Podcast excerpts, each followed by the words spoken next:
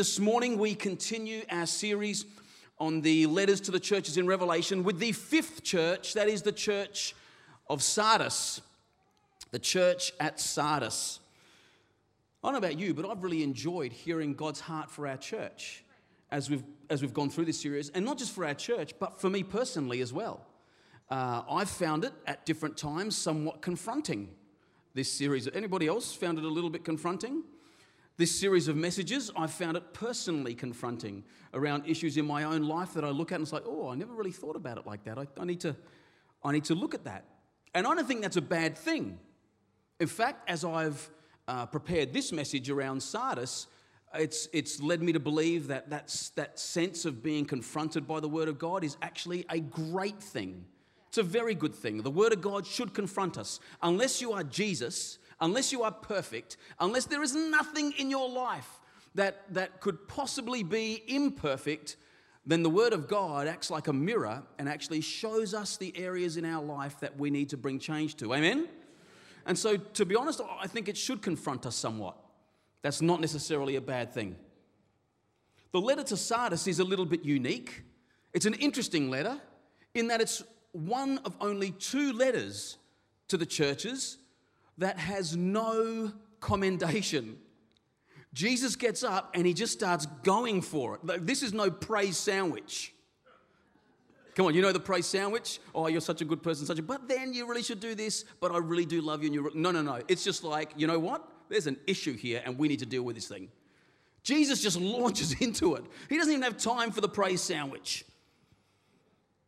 So this morning, as I was reading through the passage, I actually found that despite that, despite the fact that it looks like there's nothing but bad news in this letter, that there's actually some really encouraging aspects to this passage. Like, really encouraging. So much so that as I was preparing, it brought joy to my soul.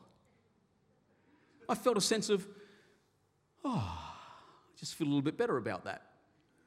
And so this morning, I've entitled my message, Sardis Mostly Dead. I know, there's no way that that's going to make it to the YouTube title, but nonetheless, it's the title of my message Sardis, mostly dead. The Jewish community in Sardis was a significant community. It was a large community, it was a powerful community. And unlike the church in Smyrna that was suffering greatly, the Christians here in Sardis actually are still under the protection of the Jewish synagogue. So, what that meant is that they could participate in the prosperity of the city. They didn't have to, uh, have to to worship the emperor. They had a pass, just like the Jews.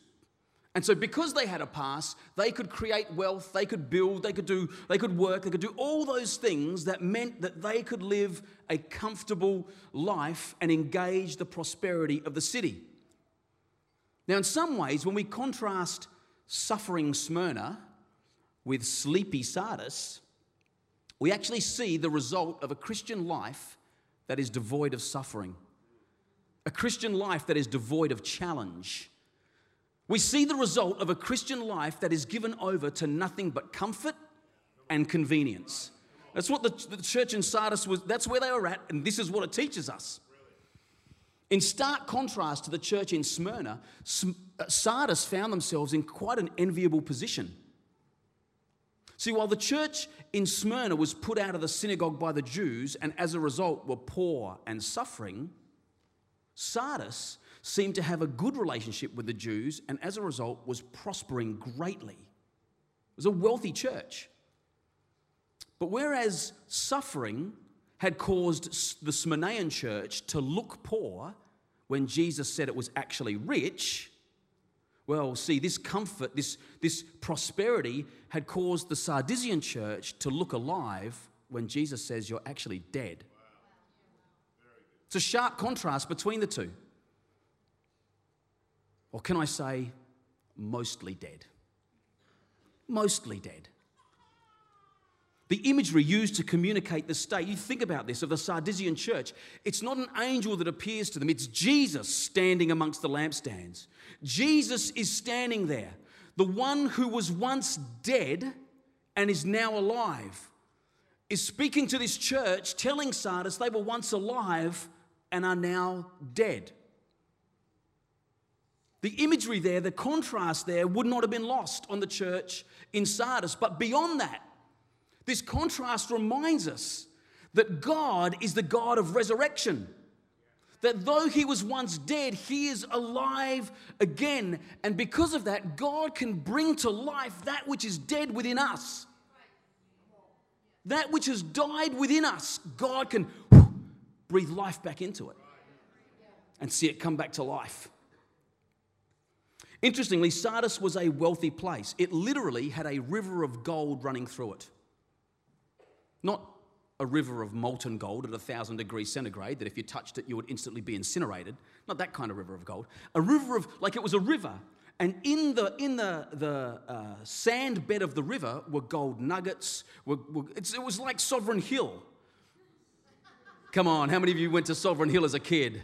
Come on, give me a wave if you went to Sovereign Hill. I've never been to Sovereign Hill. But I did read about it.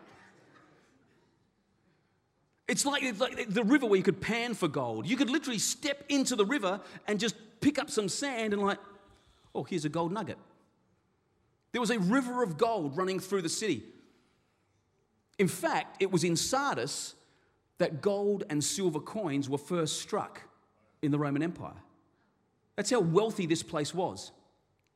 So, Sardis was an affluent community. It was really, including the Christians, it was not unlike us today. They were rich, even as we are today. Now, I know some of you are looking at me like, oh, I'm not rich. What are you talking about? You might not feel rich.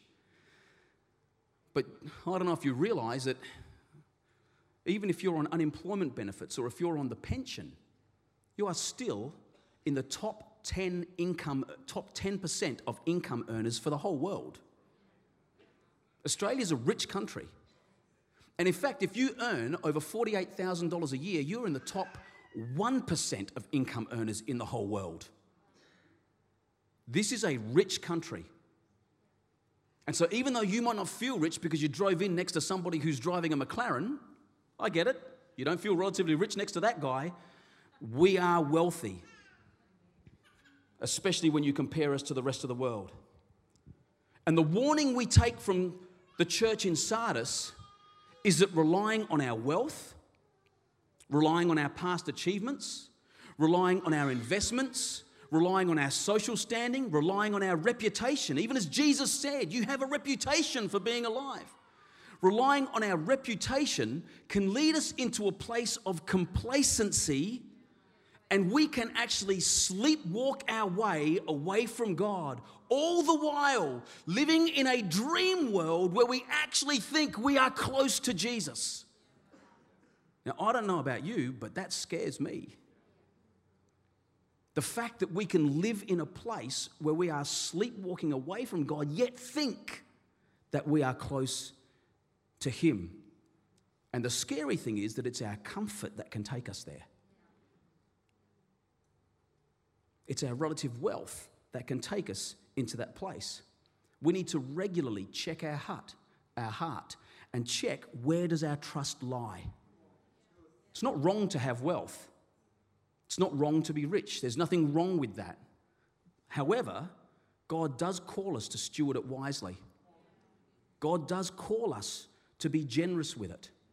Read through the rest of Scripture and, and, and, and uh, the apostles, the prophets, Jesus himself calls us to steward it wisely and not allow it to become our security.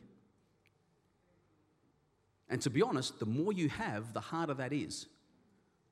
The more you've got, the harder it is to do. Can I just take a, a quick aside? Sometimes we talk about the culture. And in this case, we're talking about that, that comfortable culture affecting our Christianity. And sometimes when we talk about the culture, and we have because of this series over the last number of weeks, sometimes when we talk about the culture affecting our Christianity, we speak like it's the culture's fault. But it's actually not. It's a culture and it does what all cultures do it perpetuates itself. It's our responsibility because Christianity has always been countercultural. Christianity has always been countercultural. In fact, the only times that Christianity has become the culture, it then turned into cultural Christianity, which had no power in it anymore, which had no life in it anymore, which had no reality in it anymore. The Christian culture is countercultural, and we should not complain about that. We should be thankful for it. And yet, as confronting as this message is, I think in this particular passage, there's some really good news. But whether you see it or not, I think depends a little bit on how you read the passage. Because the tone with which you read this passage will depend, to some degree, on your perception of Jesus. If you think Jesus is a judgmental mongrel who's just waiting to smash you over the head, you'll read the passage in that way. You'll read all of Scripture in that way. But depending on your perception of his demeanor, his character, his intent, that's how you will read the passage. Now, don't misunderstand. I have no doubt one day there will be a day of judgment. Jesus was very clear on that. The Bible is very clear on that. But Jesus was also clear that until that day, he didn't come to condemn, he came to save. There will be a day of judgment, there will be a day of reckoning. But until that day, he is trying to draw. The Bible says he is not slow with you, as some would count slowness, but he is patient towards you. Why? So that many would be saved. That's his desire. From what I know of Jesus, from the way I saw him treat a woman caught in adultery, from the way I saw God treat Nineveh, a city that was godless, when Jonah wanted it destroyed. And God said to him, Go and preach to it. I'm not just going to destroy it. There's 100,000 people in there. They could come back, they could repent, go and preach. Jonah didn't want to. The way I see God's heart towards that people, the way I understand Jesus relates to his people, from that, I read this passage not as a judgment, but as an entreaty. But as actually as, a, as God trying to draw them back into relationship. If you've got your Bibles, why don't you turn with me to Revelations chapter 3, verses 1 to 6. I'm reading from the New Living Translation. This is how I read the passage. Write this letter to the angel of the church in Sardis. This is the message from the one who has the sevenfold Spirit of God and the seven stars. I know all the things you do, that you have a reputation for being alive, but you are dead. Wake up, strengthen what little remains, for even what is left is almost dead. I find that your actions do not meet the requirements of my God. Go back to what you heard and believed at first. Hold to it firmly. Repent and turn to me again. If you don't wake up, I will come to you suddenly, as unexpected as a thief. Yet there are some in the church in Sardis who have not soiled their clothes with evil. They will walk with me in white, for they are worthy. All who are victorious will be clothed in white. I will never erase their names from the book of life, but I will announce them before my Father and his angels that they are mine. Anyone with ears to hear must listen to the Spirit and understand what he is saying to the churches. Now, you could read it differently. Wake up! Repent! You could read it like that. That's not my understanding of who Jesus is. Don't get me wrong, it's still a rebuke, or this is still a warning. But Jesus isn't gunning after his people as much as he's entreating them. He's saying, Come on, let me show you what's going on here. Come on, you can pull this thing back. It doesn't have to be this way. And that leads us to the good news in this passage. Because as much as this letter is a warning against complacency, Jesus also has a solution. I love that. I love that he comes with a solution, not just the problem. I know what the problem is. I've got the problem. Give me a solution. Here's where we find the solution to complacency towards God in our life. If you feel like your Christian life is turning maybe just a little bit cold, a little bit complacent, maybe you feel like you're losing that hunger, that edge for God that you once had, you feel like things have just kind of settled a little. This is Jesus' solution. Wake up. Wake up strengthen what remains and is about to die. Strengthen it. That's his solution. Listen, there's something left. Strengthen it.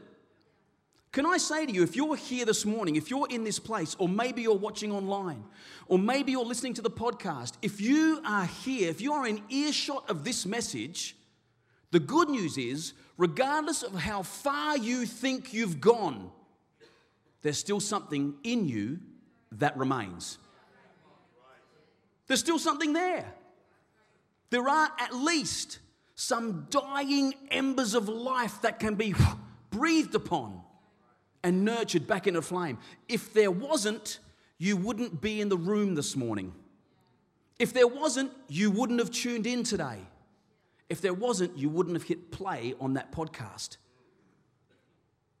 You'd be on your own merry little way, sleepwalking away from God because there was nothing left. Though you might think that light has died on the inside, I'm here to tell you it's not dead, it's mostly dead. It's not dead, it's only mostly dead.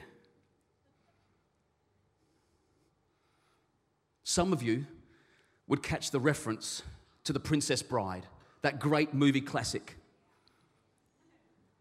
And in that particular scene, where Miracle Max stands over the body, the seemingly lifeless body, we might have a clip of it, the seemingly lifeless body of Westley. And as he's asked by Inigo Montoya, You killed my father, prepare to die. As he's asked by Inigo Montoya about, about the state of Westley, Miracle Max says, Oh, look who knows so much about everything. He's not, he's not dead, he's mostly dead. And mostly dead is slightly alive.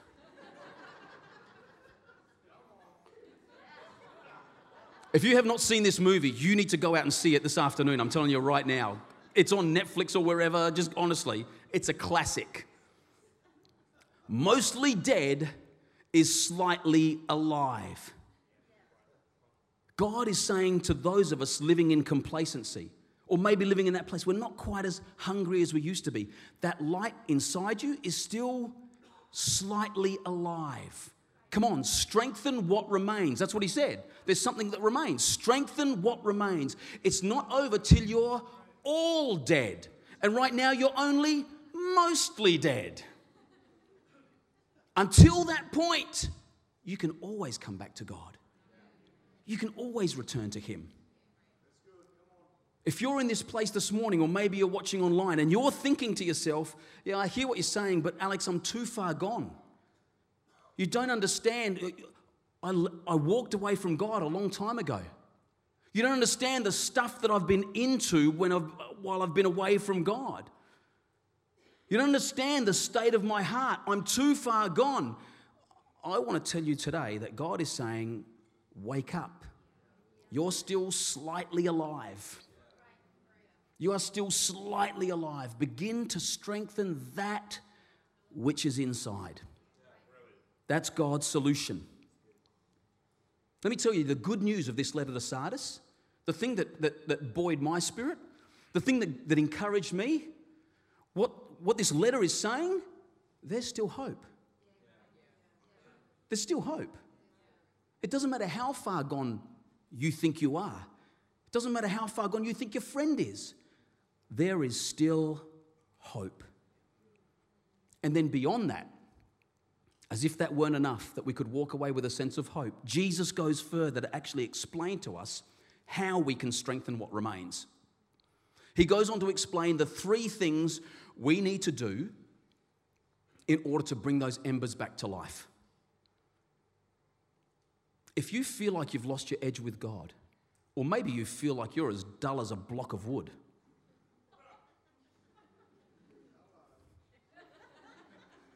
maybe you just feel like I've kind of lost that hunger a little bit, just a little. Jesus gives us the solution in verse 3. In verse 3, I'm going to read it from the NIV. He says this Remember, therefore, after talking to them about all that situation, how they're just, you know, mostly dead, he says, Remember, therefore, what you have received and heard, hold it fast and repent. Remember, therefore, what you have received and heard, hold it fast, and repent. Jesus gives us a threefold formula to reviving our hearts. Three simple principles remember, return, repent. That's it. Remember, return, repent. Let me touch on them. The first one, remember. To remember means to change your perspective. It means to shift your perspective. Jesus said, Remember what you have received and heard. If you want to relight the fire in your spirit, if you want to just burn, cause that hunger to burn afresh, it starts by remembering who God has been in your life. That's how it starts. You've got to shift your perspective on who God is. If you find yourself in a position where you've lost that hunger for God, or maybe you're in a place of conflict or a place of suffering, and because of that, you've distanced yourself from God, you've found yourself just getting a little bit distant. Maybe it's caused confusion in your mind or uncertainty in your soul. Jesus said, Remember. Remember. Bring to recollection, bring to mind who you know God to be. It's interesting that Jesus didn't just say, Remember what you have heard or were taught. That's not what he said. He said, Remember what you have received and heard. Now, that heard and taught thing, that's obviously a part of it. Second half of that scripture. But in this scripture, he uses a very specific Greek word, lambano, which means to receive or to take. Remember what you were taught and you received. Remember what you were taught and you took. Remember what you were taught and you experienced. It's not just about what you've heard. It's not just about what you were taught. It's about what you've experienced of who God is. Bring back to mind who it is God has been in your life. Come on, recollect that stuff. That time He was your healer. That time He was your provider. That time when you felt like you couldn't go on, and yet you're here. He carried you through that time that you couldn't do it. That time that He was the lover of your soul. That time He was the giver of vision. That time He was the lifter of your head. That time He was your encourager. When He was your counselor. Remember who He has been. That time He was the giver of life. Remember, bring back to your recollection who God is. In other words, change your perspective that has gotten clouded by the world, or clouded by your own failures, or clouded by other people, or clouded by hurts, or clouded by the culture. Come on, come on, change it. That's been clouded by convenience, that's been clouded by comfort, that's been clouded by an easier life, that's been clouded by a difficult life. Remember, get back to seeing God for who He is in your life, not just for who other people think He is. This is the first thing we need to do. Change your perspective to start becoming thankful for God's blessing on your life, thankful for His protection over you, thankful for His care for you, His love for you if you want your heart to begin to grow warm towards God again, if you want that hunger alive again, change your perspective on God and remember His goodness. Everybody say, remember. The second thing Jesus says is to hold it fast. That means to return to it. To return is to change your behavior. If remembering is changing your perspective, returning is changing your behavior. It's one thing to change your perspective, it's valuable, it's great. But Jesus tells us we need to do something with that change in perspective now. Those things we've experienced, those things we've been taught about God's goodness, Jesus tells now hold to it firmly. Make a choice to do the right things. Not if you feel like it. Make a choice to do the right things. I remember Jesus placed me in a family. I became a child of God. I remember when I got saved, I became part of the church family. I remember how much my life changed. I remember how much I learned and I grew and, and how much I was taught just by being with other Christians, just by being in church, just by connecting with people. I remember experiencing His goodness through others. And so when I feel like my edge is starting to get a bit dull, I return by taking every opportunity to build friendships with other Christians. That's how I return. I get around the people of God. I make sure I find myself in church every week. I connect with people who I know will build me up just by being in their presence. I return to it. I remember that night I gave my life to Jesus. When I, when I came to a revelation, I was 13 years old, trying to be a good boy because I knew I wanted to please God somehow, trying to do the right things and be the right things and say the right things. And on this night, I came to a revelation that that's not what God wanted. That what Jesus actually wanted was a relationship with me. He wanted to connect with me. It wasn't about what I did, it wasn't about how I behaved, it was about me being in relationship with Him. I remember that. I bring it back to my recollection. I remember that feeling of, you want to be in relationship with me? Me. You're the God of the universe. Why would you want to do that? Do you have nothing better to do? And of course, the answer to that question is no, he doesn't. That's what he wants to do. There is nothing better that he could do. He wants relationship with you. He wants connection with you. He wants intimacy with you. That's what he wants. That's what he desires. So, my response when my heart starts to grow cold is I return to it by engaging God in prayer, in His Word, in worship, by making time to be intimate with Him, by making time just to go out and be by myself with Jesus reconnecting in relationship.